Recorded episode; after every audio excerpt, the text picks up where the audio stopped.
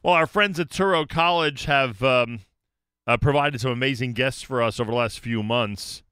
And in many cases, we get to uh, ask about whether the guests who represent certain departments uh, have seen a spike in um, in enrollment uh, as it relates to COVID. You know, obviously in the medical field, et cetera, we know that uh, in general, uh, medicine, nursing, et cetera, has become very attractive because of the uh, situation we've been in over the last year and a half. Be interesting to ask that same question to our next guest. With us live via telephone is uh, Dr. Stephen Pirutinsky, who is the Associate Professor of Clinical Social Work at Touro College's Graduate School of Social Work. Uh, Dr. Pirutinsky, a pleasure to welcome you to JM in the AM. Hi, good morning, Nachum. A pleasure to be here. I appreciate that very much. Um, so, I mean, I know we have a lot to discuss, and we'll try to get to everything, but is there such a thing as a spike or a noticeable difference in your department because of the COVID 19 situation? Well, there's definitely um, increased recognition of mental health needs um, as a result of the COVID pandemic. I mean, the federal government is putting a lot of money um, into a lot of related areas, um, including mental health and support for other medical personnel.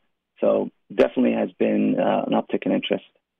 And uh, we know that you know in, in, certain areas, obviously, that has uh, uh, meant a direct spike in enrollment. Do you do you notice not only the the interest and the need for your department, but actually young students uh, taking a uh, uh, taking a liking to the Department of Social Work simply because they see what's happening now in this world of ours? Um, well, I, I, don't know direct enrollment numbers, but um, I definitely got a lot more calls. Um, we have a campus in Brooklyn, um, quite active uh, over the past few years.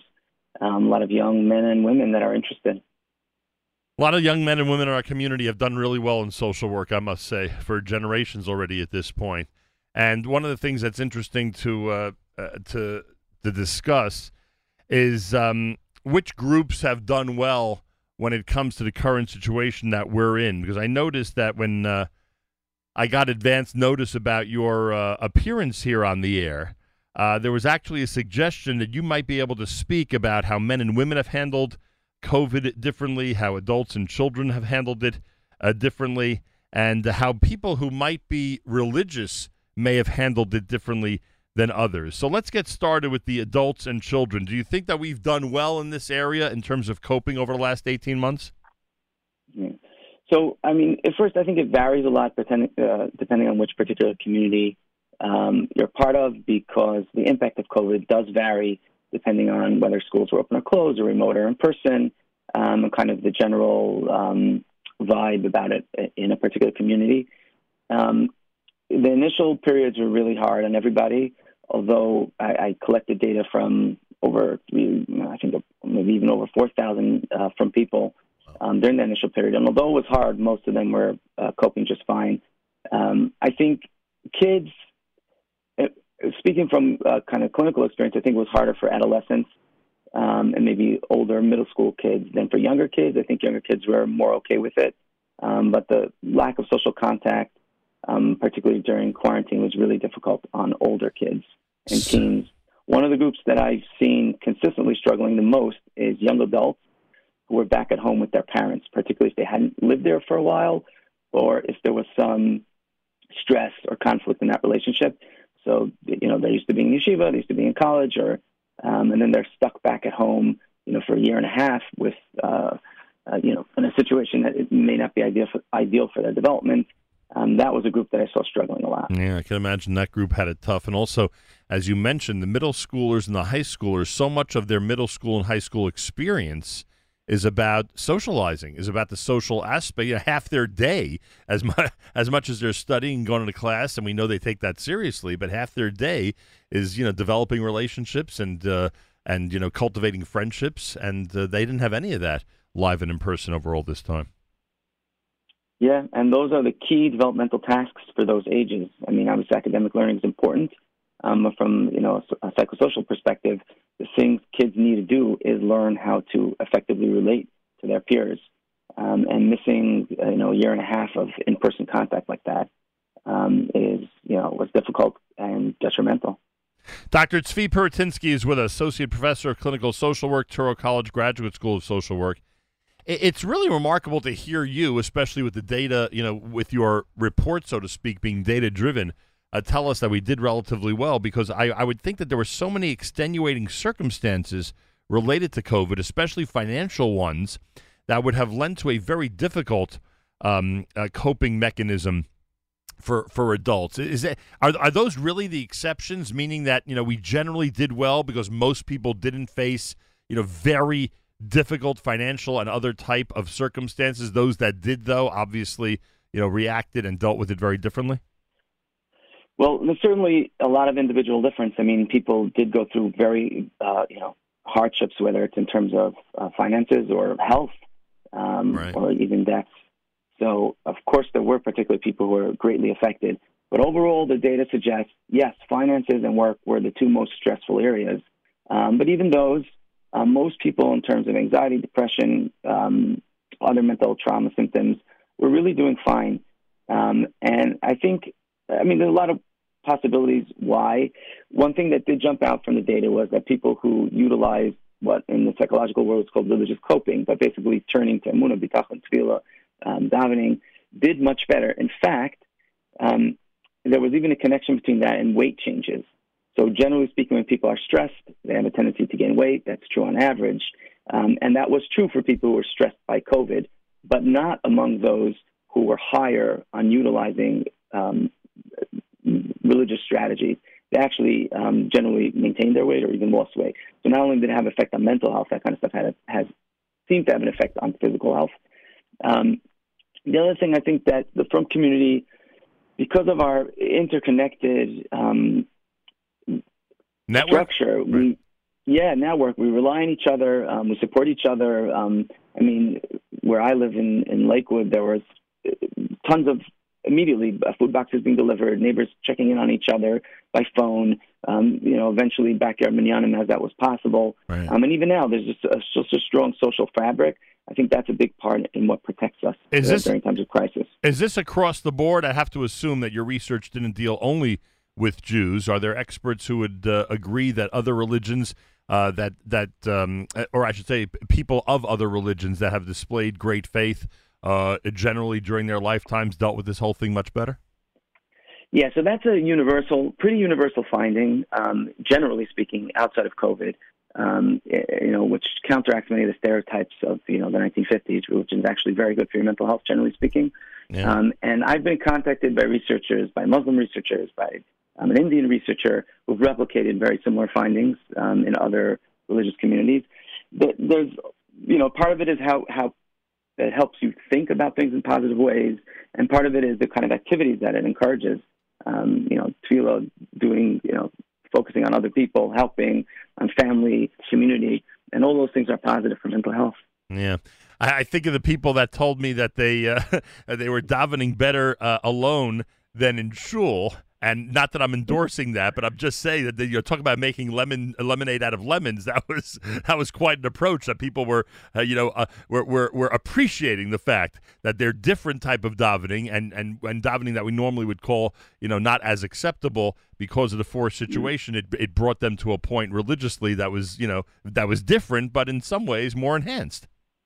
Yeah, that's a great point, Nachum. And in fact, the data that I have bear that out that people who were able to look for something good in what was happening right. generally did much better, while people who um, gave up trying to deal with the situation or turned to work or other activities just to take their mind off things, they did more poorly. Dr. Tzvi Pirutinsky is with us live via telephone. All right, now I got to ask you the one on my list, which I, I, assume would be considered politically incorrect for 2021. But if you're willing to discuss it, I would love to get your impressions of it. And that, of course, is gender differences in dealing with COVID. Do men and women, and again, you know, all, all disclaimers uh, uh, up front, uh, do men and women deal with the, uh, the, situation differently? And does the data show that they uh, handled the last 18 months very differently? Yeah. So uh, the, what I have data on is um, in terms of the impact, and it did differ significantly. So, um, generally speaking, women experience much more stress um, as a result of COVID. Um, there were particular areas where this was more pronounced. um, so like sleep, um, family life, um, and things like that, women tended to report that COVID had more of a negative impact than men reported. Um, and it was also true of, of stress symptoms and anxiety and depression.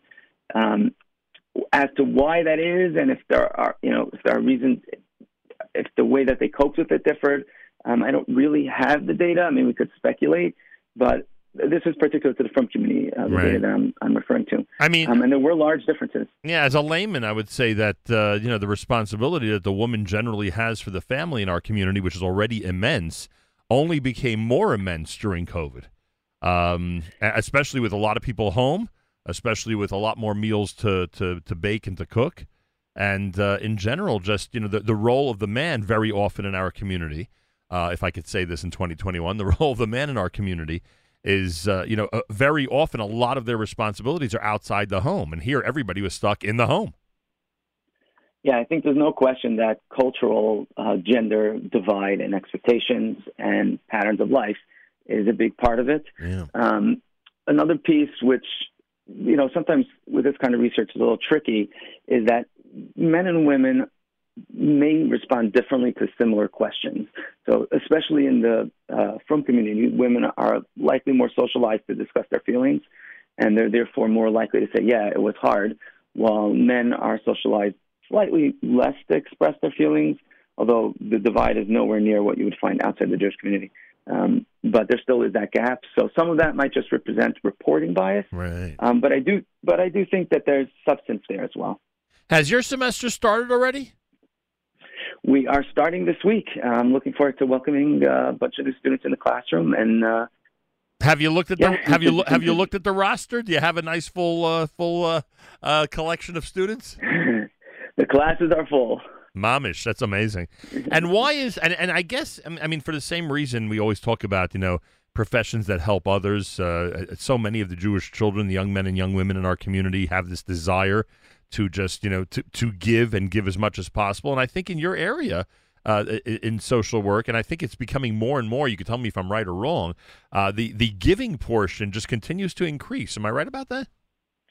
Yeah. So I mean, uh, I've been doing career counseling. It's one of the uh, services that I offer um, for about uh, 11 years in Lakewood, and social work is consistently one of the most popular asked about careers. Right. Um, and I do think there's something to that, that people, you know, Bnei Avram, we want to do chesed and we want to help other people.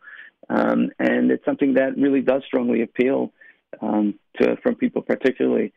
Um, so yeah, it's always something I get asked about. And it just seems that I don't know. I could be misreading the way the um, the government and local officials uh, describe it, but it just seems that they are looking for social workers to take a more active role in different areas. And so, so, so it just yeah. seems the options for, for people who are in general social work are just getting more and more over the years. Yeah, and that's absolutely true. In evidence, uh, Touro gets a number of grants that we uh, ha- can give students significant federal investment in training social workers.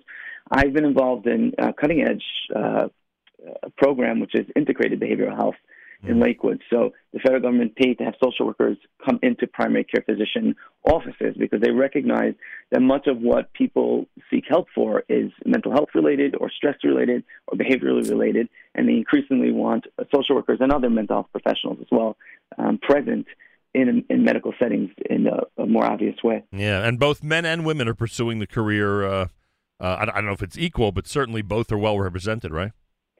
Yeah, I mean, in the outside world, it's female dominated. Um, the helping professions and social work uh, specifically, there still is a gender imbalance within the frum community, but it's much closer. Right. And there's a lot of uh, men interested. And I noticed that a lot of people, men and women, who've gone on to do other things in the world of uh, of whether it be medicine or the world of uh, nursing care, whatever it might be, or working in specific facilities in a more business-like environment, you know, whether it's an administrator for a nursing home, etc. A lot of them have social work degrees.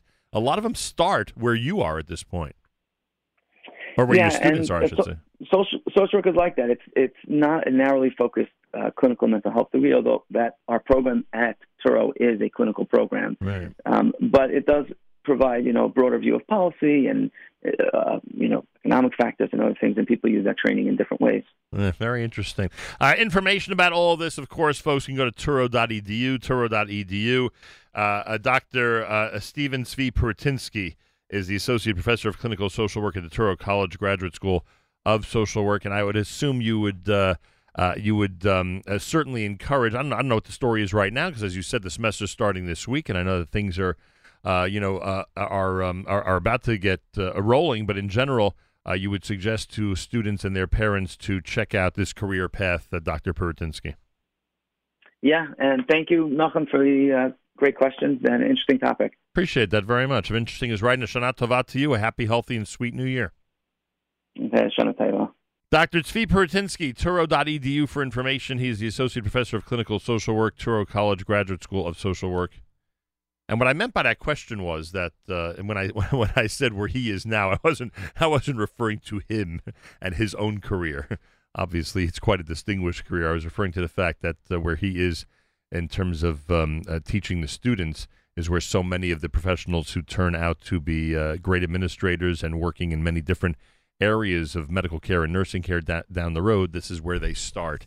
And it's uh, it, it's amazing. You know what we always say about um, we say this about Touro, uh, or at least I've been saying it for the last couple of months. Re- real classes, real courses, real degrees. And uh, the truth is that so many people these days are going for multiple degrees, and down the road, boy, does it help.